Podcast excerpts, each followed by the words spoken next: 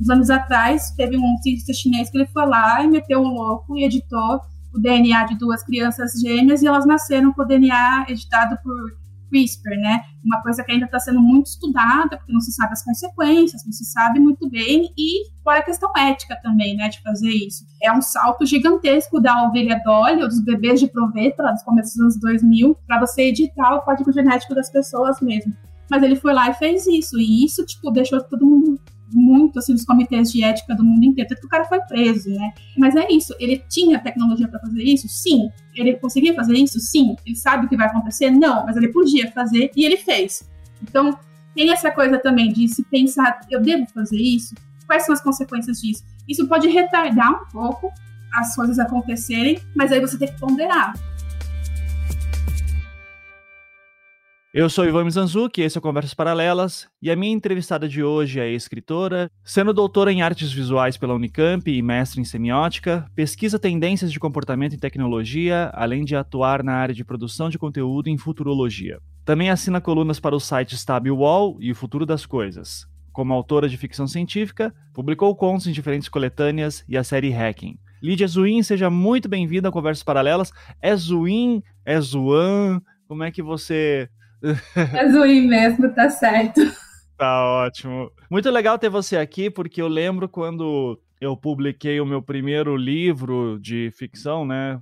Na verdade, acho que é o único de ficção até o momento, que é o Até o Fim da Queda, pela editora Draco. Você era uma das autoras que eu lembro que era mais comentadas assim na Draco naquela época pelas ideias, né, tudo. Então, e eu comecei a te acompanhar já naquela época, porque fiquei muito fascinado com, acho que na época você só tinha feito mestrado ainda, mas eu fiquei muito fascinado com o que você escrevia nas redes sociais e principalmente com as suas playlists no Spotify, assim. Na verdade, eu sempre ficava olhando o que que a Lídia tá ouvindo, porque eu tô afim de ouvir uns industrial aqui também, alguma coisa assim. Então, assim, eu tenho uma curiosidade gigantesca em torno de você, quer saber como é que você entrou nesse mundo aí de ficção científica científica, transhumanismo, essa coisa que parece que traz um revival de anos 90 de um jeito mais interessante. Então, qual é que é? Sim, então é verdade. Eu conheci esse nome de um outro lugar, sem ser os podcasts e tudo mais, que eu também te acompanho. E aí eu não lembrava que era da Draco. Então, muito legal ver que é tipo dessa época, legal. né? Mas é, então, meio que aconteceu, assim, tipo, quando eu comecei a fazer a faculdade de jornalismo, eu nem ligava muito para ficção científica nem nada.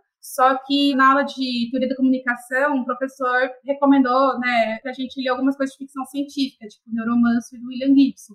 Aí eu fui lá ler, né, esta biblioteca da faculdade, fui lá ali, já fiquei apaixonada por cyberpunk e tal, e comecei a ler, devorar um monte de livro. E segundo ano de faculdade, eu fui fazer pesquisa no Centro Interdisciplinar de Pesquisa aqui na Casper Libre, onde eu me formei, justamente por orientação desse professor, né, o José Eugênio, que foi até meu orientador do TCC. E o tema da minha pesquisa foi o anime Serial Experiments Lane. E basicamente eu estava tentando entender o que, que é esse anime, porque apesar de ter só 13 episódios, ele é muito confuso, muito cheio de referências. E aí foi disso que eu conheci. É um anime cyberpunk também, pode ser considerado cyberpunk. E ele tem muitas dessas referências de tipo, ah, conectar o cérebro à máquina, ou até mesmo fazer a transferência da consciência para a máquina. Então foi aí que comecei a ver umas coisas mais de transhumanismo. Mas isso era em 2009, tipo, ninguém falava muita coisa sobre isso no Brasil. Eu cheguei a fazer um evento na Casper em 2009, eu acho, 2010, chamando cientistas, fãs de ficção científica, escritores, para falar da relação entre inovação tecnológica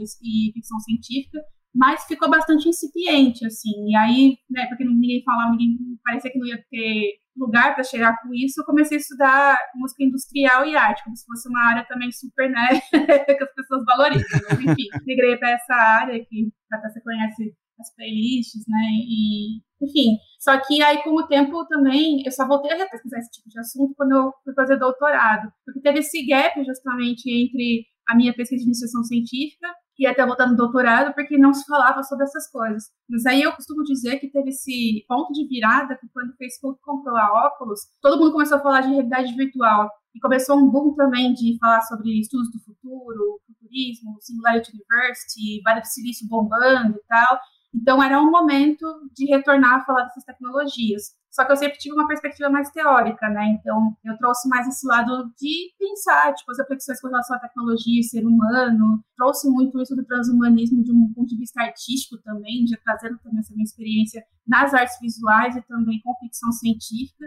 Mas foi basicamente isso, assim, e é muito interessante como durante a minha trajetória de pesquisadora, a minha ideia de transhumanismo também mudou bastante, sabe? Isso é uma coisa, até que eu fui avaliar um, um trabalho de um cara que estava fazendo sobre transhumanismo, eu me vi muito nele, porque quando eu descobri, eu achava, nossa, que incrível e tal. E hoje, depois de velha, depois de doutora, eu pensei, não, calma, tem chão ainda, sabe?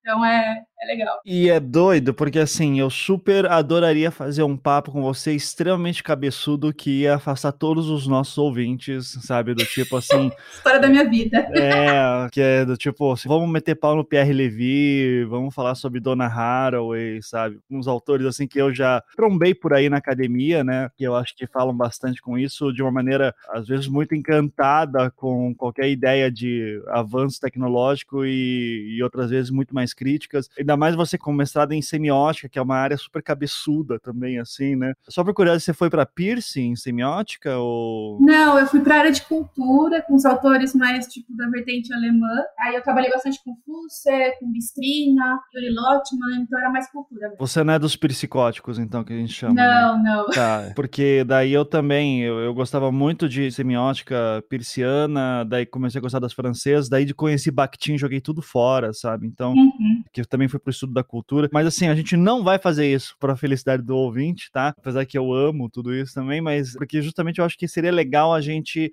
partir desses todo o teu estudo, né, e todas as suas referências para a gente fazer perguntas muito simples para discutir para leigos, né, e para você poder uh, dar alguns toques para gente. Então assim, de cara, eu acho que eu já, né, eu como um adolescente, quando adolescente, adorava ler ficção científica, e eu lendo muito, eu lembro muito assim de ler 3001 A Odisseia Final, porque quem não sabe, né? Todo mundo sabe só do filme do Kubrick, mas o filme do Kubrick, 2001 Sair no Espaço, ele foi feito em conjunto com o Arthur Clarke, né, o autor de ficção científica, que hoje em dia eu já acho chato pra cacete, mas é, na época, como adolescente, eu achava incrível.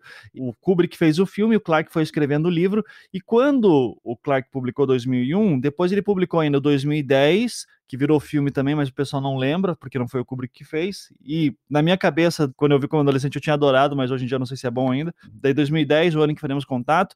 Daí 2061, e tem também daí o final, que é 3001 Odisseia Final. Eu li esse livro, 3001 Odisseia Final, quando eu tinha acho que uns 15, 16 anos, eu fiquei encantadíssimo, assim, com uma ideia que o Clark já tinha usado em outros livros, que era a de fazer uma torre gigantesca que fosse até a estratosfera, e daí teria elevadores super rápidos, e daí lá do último andar sairiam as naves, né? Ou seja, você não teria mais que ter propulsão e gastar muito combustível para fazer as naves subirem, as naves já estariam lá em cima. Então ela só, tipo, soltaria, assim, mais fácil. E eu fiquei dizendo, cara, isso aqui é incrível e não sei o que. O dia que tivermos materiais para produzir alguma coisa que não dobre sobre o próprio peso e fazer torres desse tamanho. Tarará. Daí eu lembro de ter visto um ou outro artigo científico já discutindo possibilidades disso, mas daí baseado em outros livros do Clark que ele usava esse conceito de torre de forma anterior, né, ao 3001. E então eu sempre fiquei fascinado com essa ideia de tipo, caraca, os escritores de ficção científica podem se divertir contando histórias e ainda fazer apostas que no futuro alguém vai falar, porra, tá aí o cara que acertou como ia ser, né? Tem aquela famosa entrevista do Asimov falando sobre o que seria internet e tudo, né? E o entrevistador nem entendendo. Então, assim, tirando esses exemplos, né, mais famosinhos, assim, como é que você enxerga como a ficção científica pode ajudar e guiar o futuro da tecnologia pro bem e pro mal, tá? Eu acho que seria legal você falar primeiro essa parte assim super positiva da tecnologia. Começou com Cyberpunk, eu imagino que você tem uma visão muito mais pessimista, o que é ótimo também, né? Ah, então, essa entrevista que você falou da internet, na verdade, é do Clark também. É o Clark falando isso dos anos 70, como seria a internet dos anos 2000, por causa do filme 2001 mesmo, né? E é muito interessante porque ele é um puto exemplo bom para falar dessa relação entre autor de ficção científica e desenvolvimento tecnológico, porque ele também era cientista, né? Ele era físico e matemático. E aí ele também pesquisava, né, desenvolvia tecnologias ao mesmo tempo que ele escrevia ficção. Ele foi um dos responsáveis por fazer a tecnologia dos satélites, né? Sim, bem lembrado. E, é, então, então ele sempre teve esse contato com o desenvolvimento tecnológico. Nunca foi uma coisa que ele, tipo, lia como, sei lá, um fã amador, mas ele era realmente um cientista. E por conta disso também ele era chamado até por governos para escrever cenários de futuro, né? O, governo americano chegou a contratar ele para escrever como se fosse um conto de como seria se tivesse realmente contato com alienígena, sabe? Então, o Clark é um super exemplo bom, assim, mas o Asimov também, quando a gente pega, por exemplo, as leis da robótica e como elas realmente influenciaram se pensar a ética da inteligência artificial e da robótica. Mas a questão é que, tipo, o autor de ficção científica não necessariamente, né, começa a escrever alguma coisa pensando, ah, eu vou prever isso e tal. Não, ninguém, em primeiro lugar, ninguém consegue prever nada. Desculpa as crenças dos ouvintes, mas, tipo, não existe previsão. E tem até um livro muito bom sobre isso, um historiador francês que chama Georges Minois, que ele fala da história do futuro, né? Como ao longo da história da humanidade a gente sempre tentou adivinhar o futuro, desde os oráculos de Delfos até astrologia, necromancia, não sei o quê, até chegar no século XX que começou a ter uma formalização maior dos estudos do futuro, conectando também com ficção científica, porque autores lá no começo, como Júlio Verne, H.G. Wells, eles falavam muito também sobre esses desenvolvimentos tecnológicos de um ponto de vista mais científico, tanto que né, o submarino lá apareceu na ficção do Júlio Verne antes mesmo de ser desenvolvido, mas influenciou. Mas eu costumo dizer que é uma, assim, não dá para dizer que uma coisa influencia a outra, é uma via de mão dupla, sabe? As duas coisas influenciam. 2001 é um exemplo muito interessante porque um escritor de ficção científica foi trabalhando junto com físicos e engenheiros para desenvolver os próprios e as coisas do filme no filme do Kubrick. Mesma coisa Minority Report também, que é uma adaptação do Philip K. Dick do cinema foram registradas mais de 100 patentes de tecnologias que foram inventadas pro filme. Tipo, na verdade, não eram funcionais, mas eram ideias né, de tecnologias. Então, tem alguns exemplos que as coisas caminham juntas. Mas, por outro lado, também, a ficção científica ela nasceu como um gênero com o romance Frankenstein da Mary Shelley, que, na verdade, era mais um desdobramento do romance gótico, né, na época, 1818. Só que é interessante ver como a ficção científica ela se desenvolveu enquanto gênero num momento de mudanças, né, da sociedade. Foi um momento em que estava rolando a primeira revolução industrial na Inglaterra, Marshall estava lá, né, e aí quando ela conta a história do monstro de Frankenstein, ela basicamente está contando a história dos perigos e dos desafios, né, de quando o homem usa ciência e tecnologia para descobrir ou conseguir fazer outras coisas, até brincar de Deus, digamos assim. Foi uma metáfora do cientista maluco que ficou muito presente na ficção científica, né? Então, o que acontecia no começo com a Marshall era tentar entender o momento presente e fazer meio que uma cautionary tale, sabe? Tipo, contar uma história, ó, oh, toma cuidado, pensa sabendo o que você está fazendo, mas não necessariamente com uma forma conservadora. No século XX, daí, os autores eles já eram mais cientistas, eles trabalhavam com o desenvolvimento tecnológico, eles eram mais otimistas, geralmente, né? Como foi o caso do Asimov e do Quark. Então, eles traziam muito desse conhecimento científico para a obra deles. Quando teve lá virada nos anos 60, depois o Philip K. Dick, 70, Cyberpunk, aí que começou a ficar mais pessimista, por conta também dos acontecimentos que estavam rolando naquele momento. Claro, pós-segunda guerra mundial, Guerra Fria ali começando, globalização também acelerando, e as tecnologias cibernéticas se desenvolvendo. Então, a ficção científica é muito um reflexo do presente, assim, sabe? Ela não é exatamente do futuro, mas é você pegar o presente e meio que extrapolar para se pensar os próximos passos. E aí o interessante é que a ficção científica, durante todas essas últimas décadas, assim, ela foi apropriada por Hollywood no sentido de fazer muitos títulos que são de dar medo, assim, digamos, né? Então, tipo, Exterminador do Futuro, ou mesmo Matrix, eu adoro Matrix, mas ele tem essa lógica de, tipo, ah, que medo, as máquinas vão se voltar contra a gente e tal. E se você conversa com um engenheiro, alguém que trabalha com robótica, inteligência artificial, vou falar que tipo, é totalmente cientificamente não plausível, sabe? Só que a indústria hollywoodiana ela aprendeu né, que essa fórmula de que dá medo vende, engaja as pessoas. Então, não necessariamente precisa ser cientificamente plausível, e não que toda ficção científica precise ser cientificamente correta, mas aí aponta para esse lado de, instigar o medo nas pessoas para engajar, vender e assim por diante. E hoje em dia a gente está vendo uma retomada da ficção científica com outros gêneros, na verdade, o afrofuturismo não é de agora, dos anos 90, né, mas o afrofuturismo está trazendo isso. O solarpunk também está trazendo isso como pensar um futuro de tecnologia, mas também de natureza. Então, alguns autores estão propondo essa coisa de contar histórias mais positivas para se pensar futuros positivos. Mas eu sou da turma, né, como estava falando de cyberpunk, e apesar de estar tá lendo solarpunk, algumas coletâneas bem legais da Ásia, assim, eu não gosto de histórias positivas, de histórias tipo, ai, vai dar tudo certo, viu? Tipo, ciência vai salvar a gente, ou sei lá, um herói vai salvar a gente. Eu não gosto disso. E eu sigo muito mais uma perspectiva de um filósofo alemão chamado Hans Jonas, ele falava sobre o princípio da responsabilidade. E ele falava também da futurologia como uma crítica, na verdade. Então, ele sugeria que quando você começa a pensar cenários muito positivos, você está cooptando com o status quo. Você não está repensando ou, tipo, tentando ver o que pode ser melhorado, o que pode ser evitado. Para ele, futurologia, pensar o futuro, pensar no desenvolvimento tecnológico e científico, é você ter esse princípio de responsabilidade sobre as coisas que você vai levar a acontecer, sabe?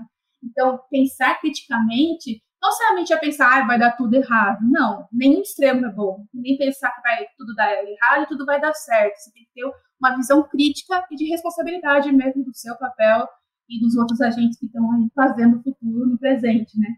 Tem um manifesto da Protopia, também Protopia Future, que foi lançado pela Mônica Bielskite e outros também colegas dela, que falam justamente disso, repensar essas ideias de futuro de forma mais inclusiva, mais diversa. Então, e todos esses movimentos aconteceram ao mesmo tempo. Eu acho legal essa explanação que você deu, porque ela vai no ponto central de uma coisa que eu, como adolescente fã de ficção científica, não conseguia ver até muito pouco tempo atrás, que é de como, assim, esses grandes autores, Asimov e Clarke, que são chamados, né, como grandes autores, assim, da ficção científica, tudo, eu já falei isso muito no Anticast, o meu podcast anterior, né, só que como eles tinham uma falha grave, assim, por exemplo, lidar com figuras femininas, né? Histórias de abusos, assédios dos dois são grandes, as personagens femininas deles são sempre, a grande maioria é muito caricata, né? O Asimov vai ter uma grande personagem mulher, mas assim, a grande maioria elas são totalmente assim suporte para outros protagonistas homens, né? E daí quando eu percebi isso, começou a me incomodar muito como, por mais que o Asimov, que é considerado o cara assim mais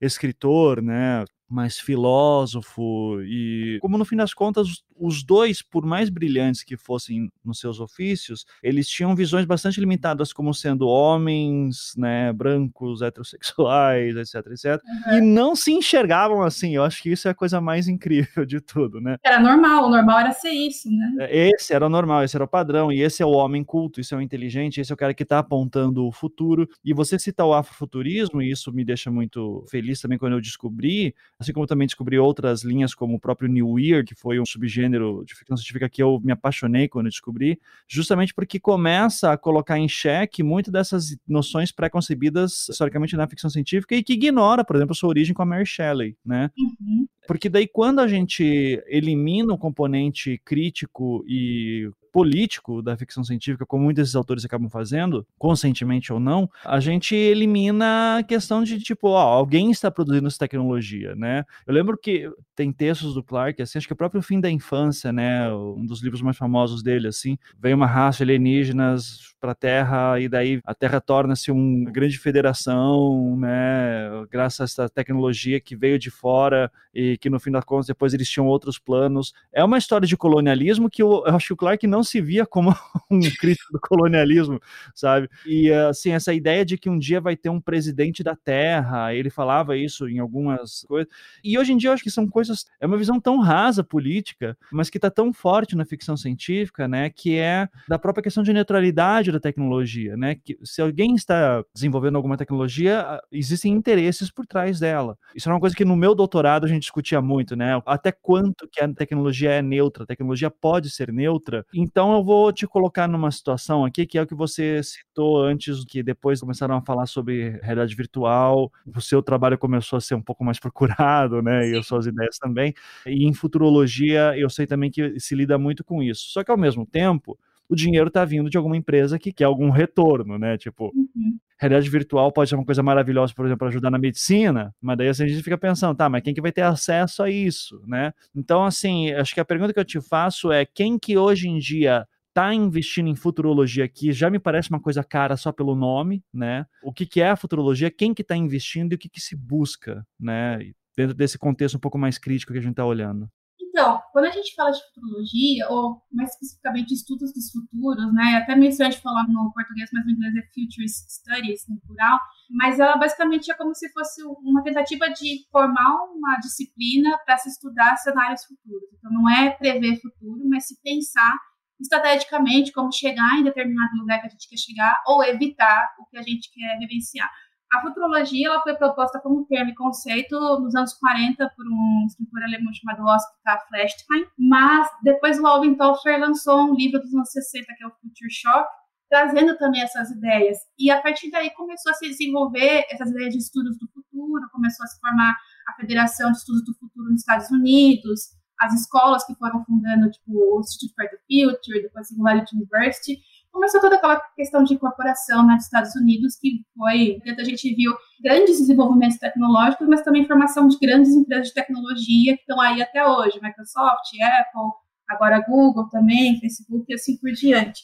Então, você estava até comentando, ah, estamos trazendo um negócio dos anos 90, né? Porque nos anos 90 as pessoas ainda não eram bem, não vou dizer ingênuas, mas elas eram bem animadas, assim, elas achavam que ia ser maravilhoso. Tipo, se você pegava uma revista Wired dos anos 90, você ia ver o Kevin Kelly falando que ele acreditava que a internet a gente ia ser um lugar de transcendência, que a gente ia virar anjos na internet, sabe? Então tinha uma coisa assim muito utópica mesmo com relação às tecnologias. Mas o que a gente viu acontecer da virada para o século XXI é que, na verdade, essas tecnologias que tinham tanto potencial, seja né, para medicina ou mesmo para umas coisas mais transcendentes, assim que sejam, acabou virando uma coisa bem mais comercial. É uma coisa de fazer plataforma, rede social que vai minerar seus dados para vender informação para virar publicidade. E tem alguns autores que chamam isso de virada californiana, que são as ideias de que antes essas ideias maiores, né, digamos de um bem coletivo, foram cooptadas pelo capitalismo ou pelo neoliberalismo e transformadas em estratégia de negócio, na verdade. Então, o que acontece nos estudos do futuro é que você tem pessoal que está estudando mais criticamente, filosoficamente, como é o caso do Nick Bostrom, por exemplo, que é um filósofo sueco na Universidade de Oxford. Ele escreveu muito sobre o Manifesto Transhumanista também, ele falava que ele imaginava, nos anos 90, assim, começo dos anos 2000, ele imaginava que o transhumanismo ia ser uma coisa universalista, todo mundo ia ter direito a isso. Já hoje em dia ele vê, não, não é bem assim, porque é caro, tem elite, né, tem umas coisas mais complicadas aí na equação. Então ele traz umas reflexões, inclusive a teoria da simulação, né, que a gente está vivendo num simulado, foi ele que propôs e o Elon Musk ficou loucaço com isso. Mas também tem o pessoal de dinheiros, né, como é o caso do Peter Diamandis, do Ray Kurzweil. Ray Kurzweil, na verdade, ele foi um dos caras que trouxe muito forte assim, o transhumanismo no começo dos anos 2000, né, com a singularidade está próxima ao livro dele, e o outro, a era das máquinas espirituais. Então tinha muita essa coisa religiosa também, né, dessa utopia que tinha nos anos 90. Mas eles fundaram, os dois, Peter Diamandis e o Rickard Bio Singularity University, que nada mais é uma escola de cursos de, sei lá, 20 mil dólares para você aprender a ser o líder do futuro e, sei lá, bem tipo negócios, assim, né? Pensando em tecnologias emergentes para você estar tá ligado e conseguir fazer a sua empresa continuar relevante, vendendo, lucrando para o resto do futuro. Então, tem esses lados, sabe? E não necessariamente é uma coisa cara, depende da pessoa que você vai contratar. Tem as estrelas que realmente você vai tipo, pedir uma palestra de uma hora e custa, tipo, sei lá, 100 mil, sabe, reais. Ou, tipo, nem fala, sabe? A agenda vai fechando um ano antes mas também tem projetos que são menores, tipo você fazer pesquisa de levantamento de mapeamento de tecnologias emergentes, comportamento do consumidor e tal. Essas são coisas que já são mais populares, assim, até porque já isso já é bastante usado pela publicidade, né? Então, aí você dá só uma melhoradinha, assim, ou uma ajeitadinha para colocar essa parte tecnológica e aí vira uma coisa mais de futurologia ou de futuro. É, é que quando eu digo que parece uma coisa cara, é mais até de imaginar que, tipo, cara, obviamente, eu tô sempre falando de Brasil, partindo do Brasil, né? Com tantas dificuldades que nós temos, se a gente tem alguém que tá conseguindo pensar o futuro sem estar desesperado, tá? a gente tá muito bem, assim, então me parece uma coisa de países um pouco mais desenvolvidos, apesar que eu também acho que o importante eu tô falar aí para justamente desmistificar um pouco isso, né? Não me parece ser uma coisa, então, tanto assim de desenvolvimento, tipo, quais são as tecnologias do futuro e quais são as suas consequências que vão ter e tem alguém sentado num quadro filosofando sobre isso.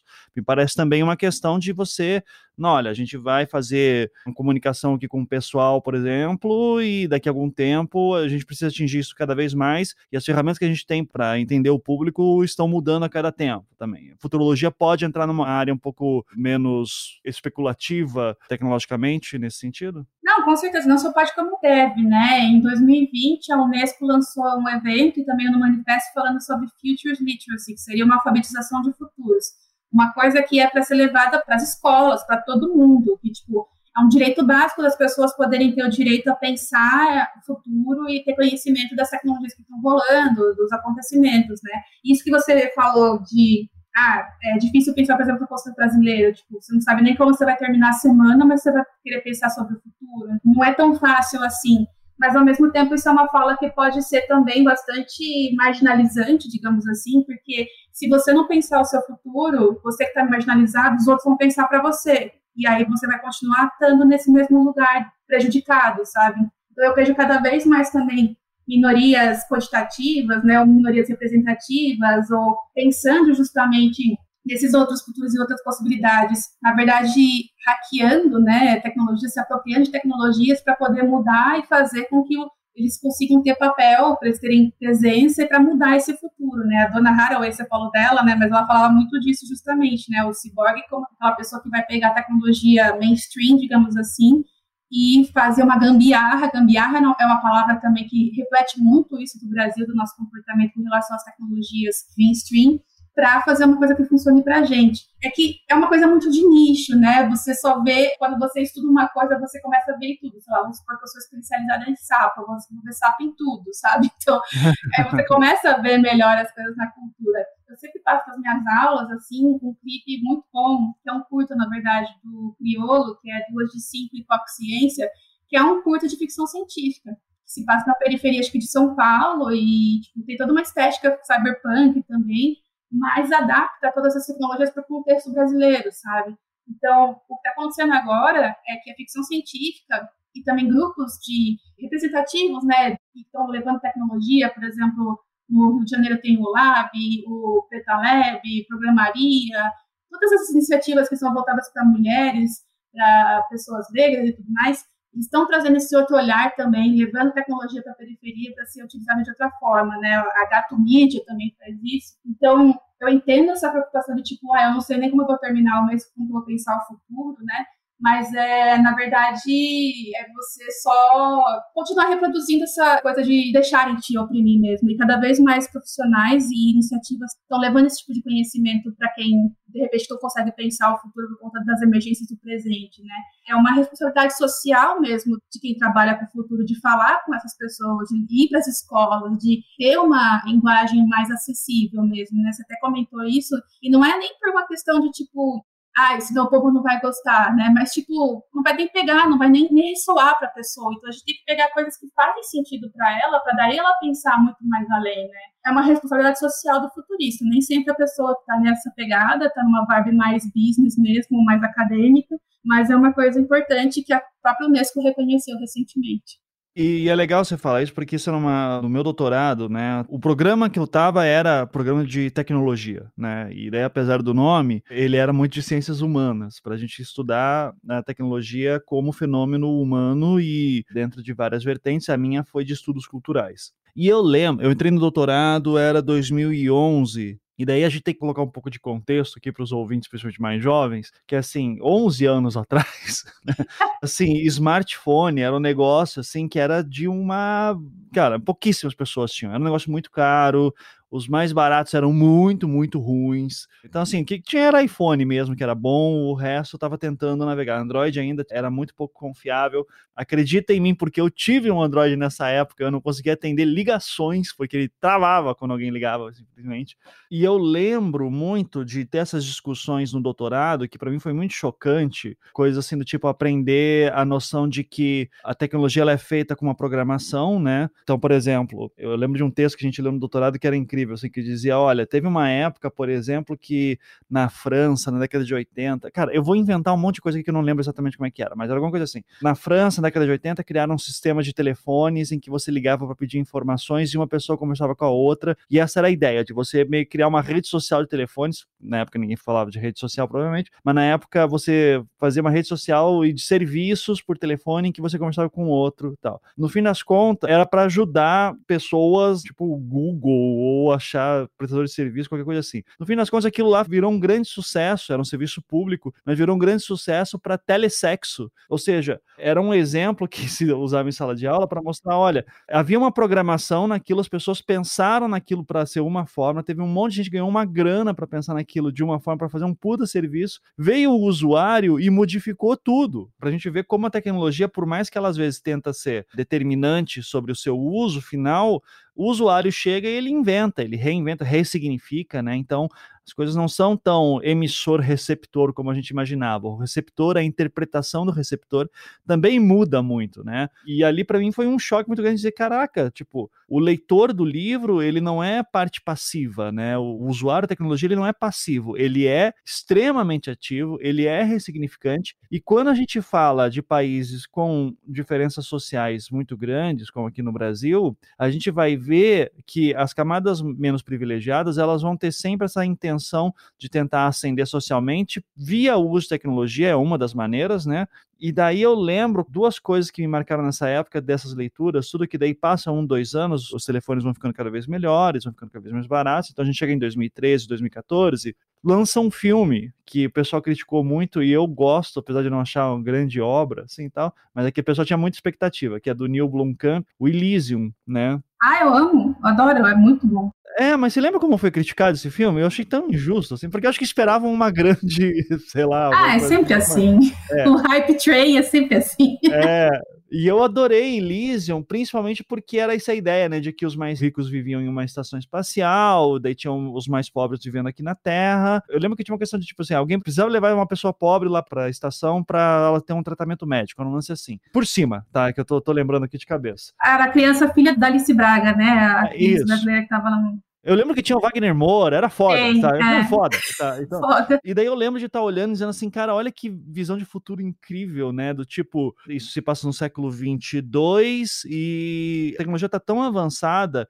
e se gerou tanto lixo dela que o lixo foi absorvido pelas pessoas pobres que moram na Terra ainda, e elas conseguem ressignificar, reutilizar esse lixo para poder transformar em máquinas e naves que vão tentar hackear e tentar invadir a propriedade dos ricos que moram no espaço. Né? E essa ideia do tipo, sabe, você ter um cara que mora numa favela e ele é um puta programador, sabe? E ele usa daquilo para ajudar a comunidade dele. E eu começava a ver isso com uma grande possibilidade, assim, tipo, eu acho que isso vai acontecer, é, é questão de a gente ter acesso e barateamento da tecnologia mesmo. Daí a segunda coisa que me aconteceu nessa época que me marcou muito, então foi os textos que eu estava lendo no doutorado, esse filme.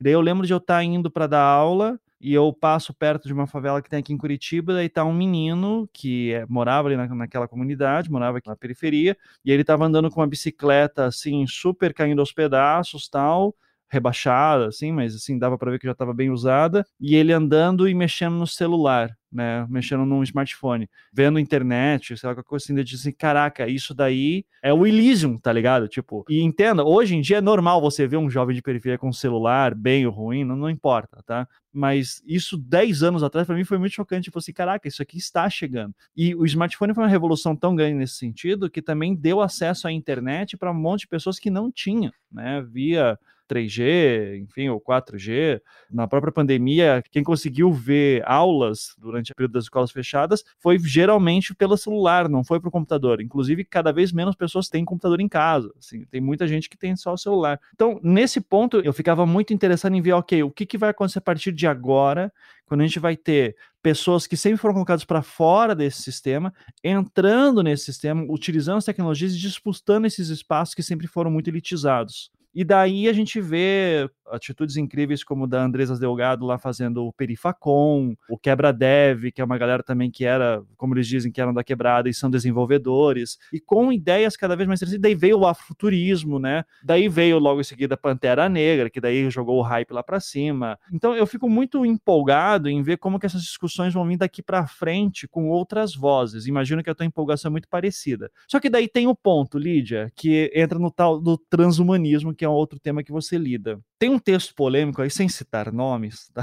Mas tem um texto polêmico que circulou um tempo atrás falando sobre como seria interessante abrir a possibilidade de venda de órgãos, né? Para que quem não tem muito dinheiro, por exemplo, poderia vender um rim e daí pagar umas contas que eu sempre achei um absurdo você imaginar isso, do tipo, se a pessoa não está conseguindo pagar a conta, ela não tem que vender um rim, ela tem que ter um emprego, ela tem que ter condições, sabe? Não é assim que funciona, porque é claro que isso aí vai sempre desfavorecer os mais pobres, né? Então, quando a gente começa a colocar o corpo na jogada, né, e principalmente quando a gente começa a pensar em coisas muito Black Mirror, assim, disso, eu sempre fico pensando como que isso vai chegar nessas pessoas, como que isso vai ser absorvido para as pessoas, se as pessoas estão sendo ouvidas, se elas vão ser inseridas. Então, assim, eu já queria te perguntar o que é o transhumanismo, como é que ele está sendo debatido hoje e como é que a gente pensa nessa perspectiva de classes sociais, né? Até que ponto que a gente não está criando uma armadilha para que pessoas mais pobres não tenham acesso ou sejam mais exploradas nesse capitalismo tardio aí que a gente está vivendo, em que tem que desconfiar de tudo. Antes de responder, eu só queria, você comentou da Andresa, né? Eu queria também recomendar, eu sempre recomendo, mas quem não viu ainda, tem o TEDx da Monique Evelyn, que ela fala do Vale do Silício e Vale do Silêncio,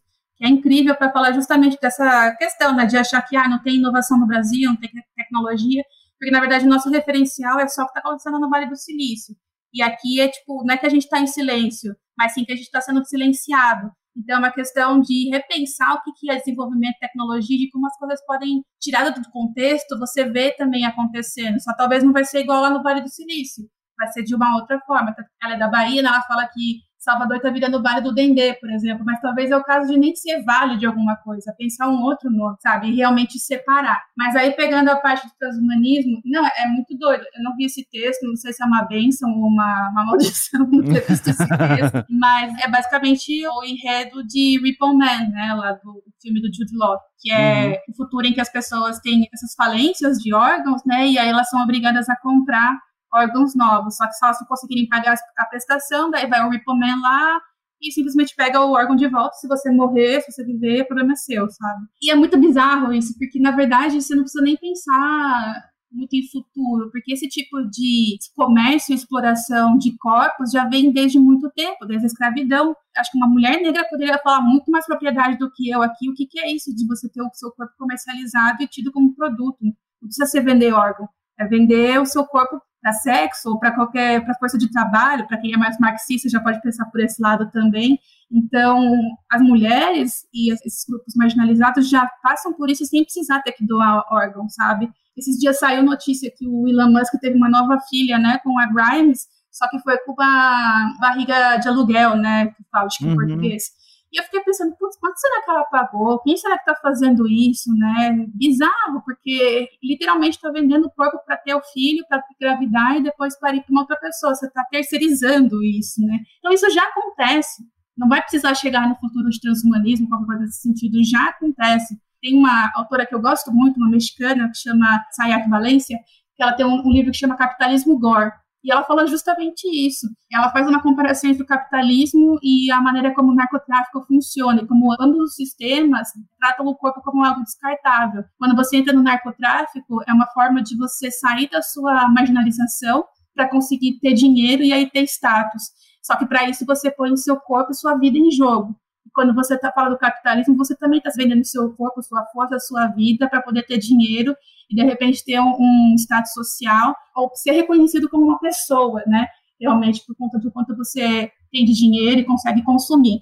No transhumanismo, só para contextualizar o que, que seria isso, é um movimento filosófico que pensa justamente no uso da ciência e da tecnologia para desenvolver ainda mais o corpo humano. Então, tem vários ramos, assim. Tem ramos que pensam, por exemplo, em você colocar implantes, membros biônicos para amplificar a sua força, ou então usar certos tipos de substâncias para aumentar a sua capacidade cognitiva.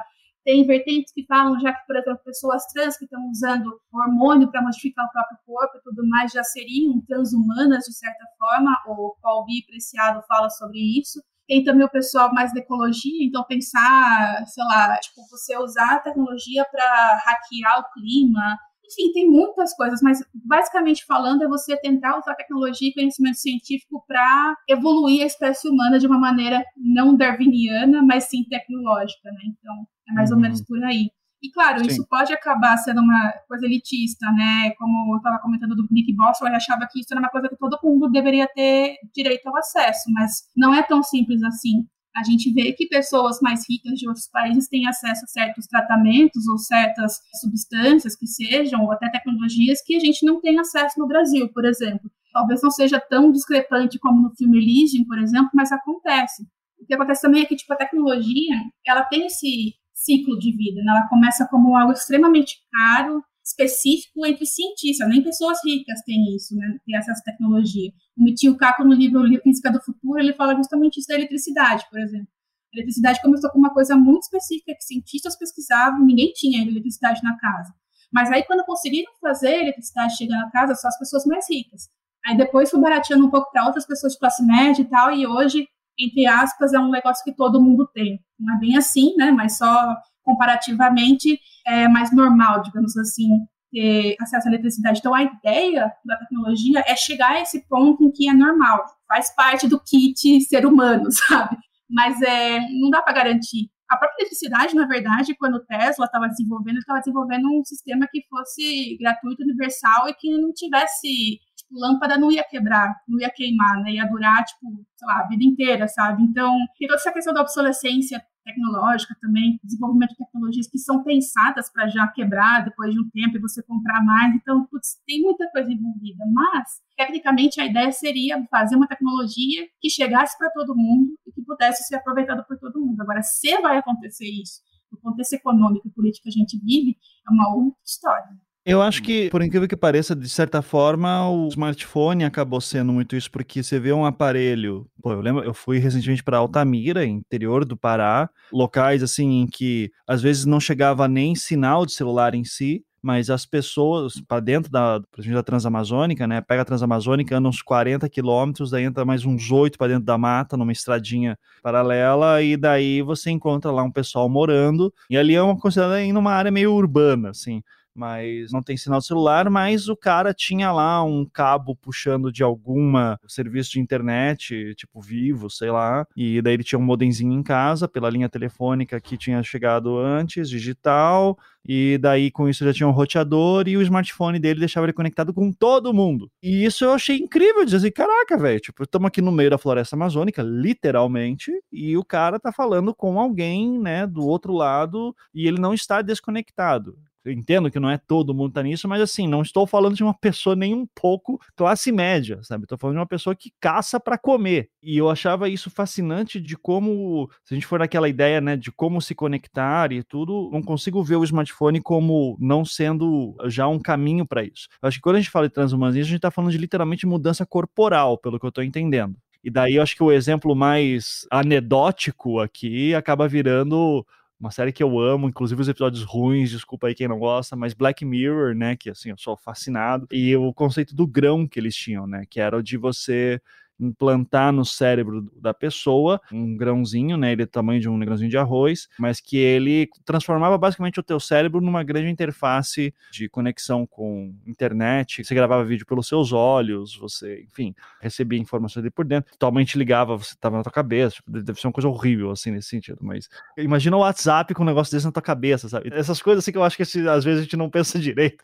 às vezes é bom, você pode desligar o teu smartphone, tá ligado? Tipo, não sei se o grão na cabeça seria tão bom assim. A gente até pensa, ah, isso aqui pode acontecer um dia, de repente. Daí tem reflexões incríveis que eu acho que Black Mirror faz em alguns episódios, especialmente lá o do White Christmas, né? O, acho que é um dos episódios mais incríveis assim, que o Black Mirror fez, justamente discussão sobre o impacto que as tecnologias podem ter. E daí eu vejo recentemente essa matéria de que uma pessoa pela primeira vez usou um dispositivo que lê sinais cerebrais e conseguiu formar frases só pelos sinais cerebrais, né? E isso já me lembra tudo que estava acontecendo ali, provavelmente na mesma época que você também começou a se encantar com esses assuntos, 2007, 2008, quando a gente ficou sabendo lá do Miguel Nicoleles, por exemplo, uhum. né, fazendo com que um macaco mexesse uma máquina só com a força do pensamento, né? Eu acho que a pergunta que eu quero te fazer nesse ponto é: nós estamos caminhando. Agora é para chutar, Lídia. Agora é pra chutar do jeito que assim, você vai errar pra caralho, sabe? Daqui a 30 anos vão pensar, oh, o que a Lídia falou aqui, né? Mas olha a visão que as pessoas tinham de tecnologia em 2022.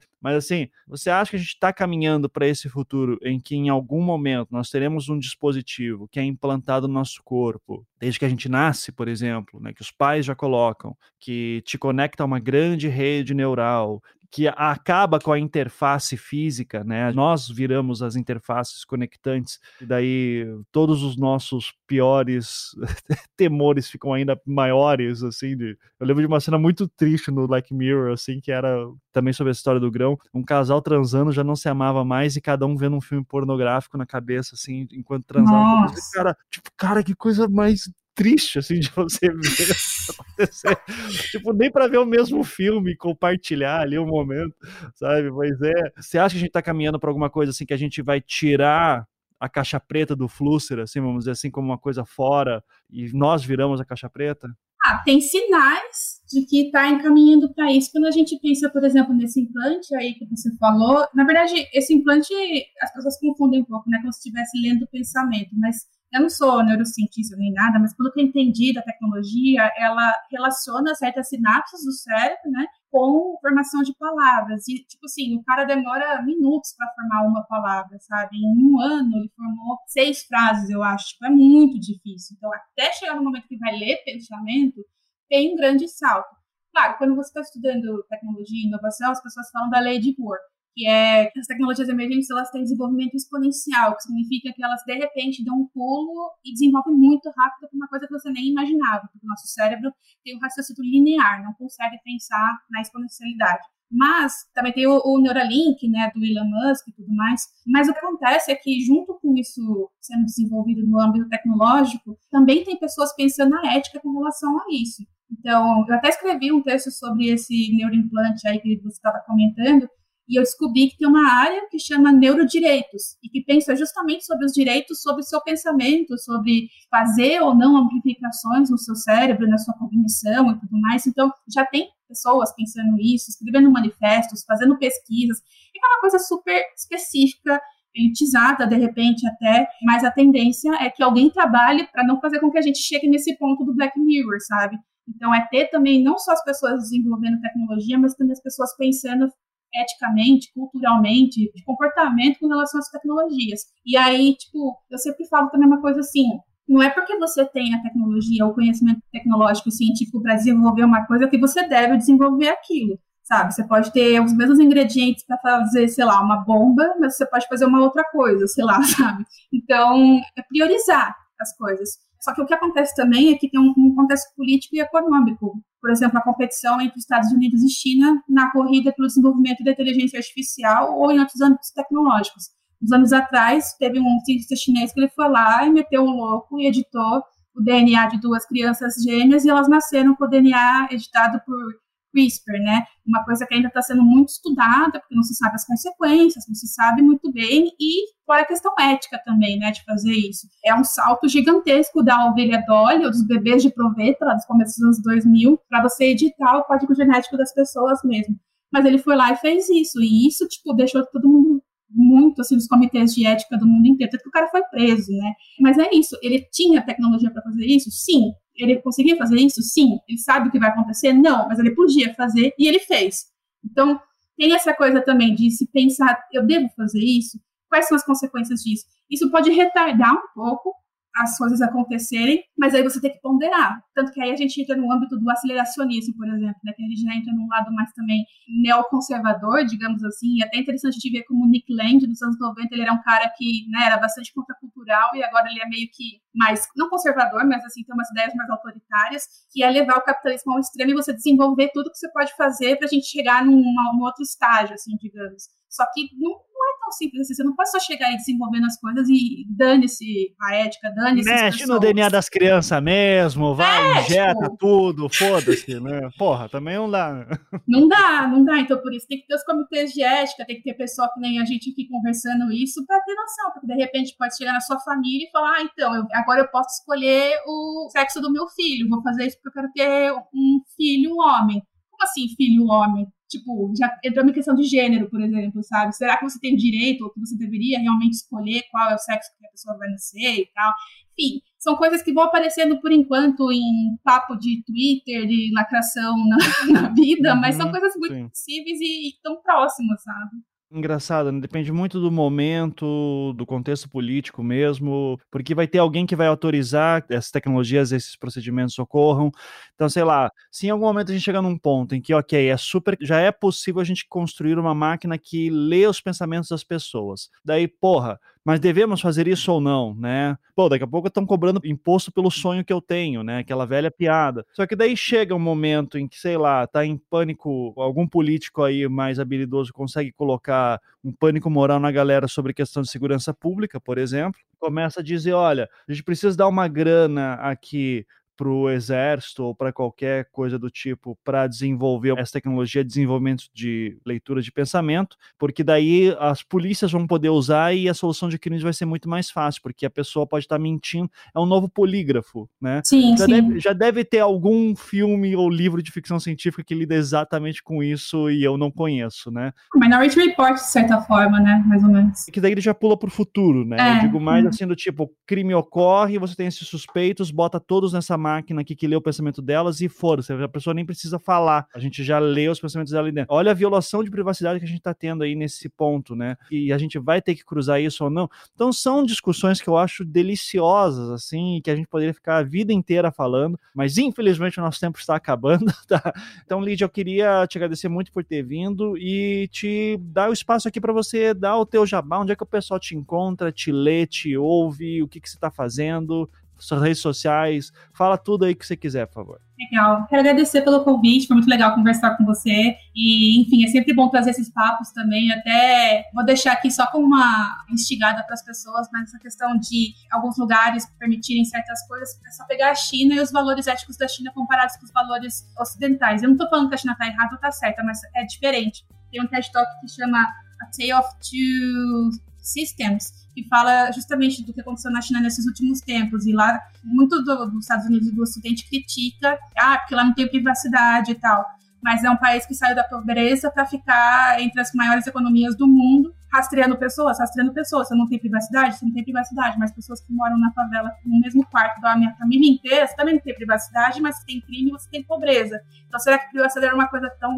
valorosa assim, tem tanto valor assim, ou será que você trocaria ela pelo bem-estar de vida? Não estou falando que é para fazer isso, mas são umas coisas que são colocadas em perspectiva, sabe? E não vamos esquecer que tem um caso, um cara chamado Snowden, né? Teve um é. problema sério na NSA.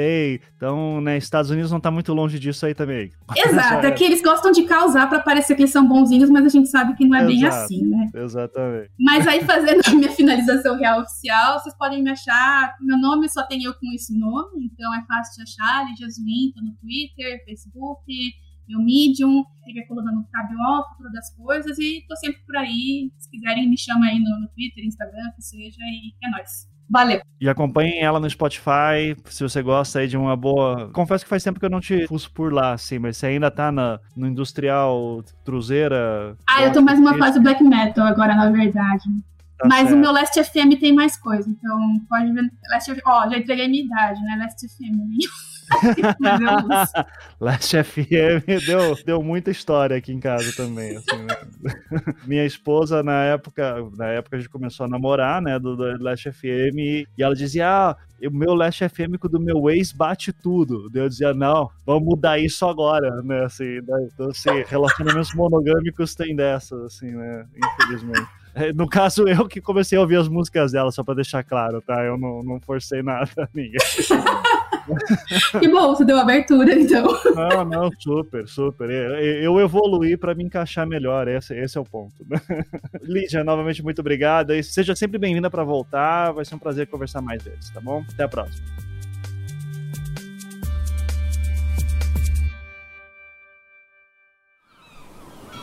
Este podcast foi editado pela Maremoto.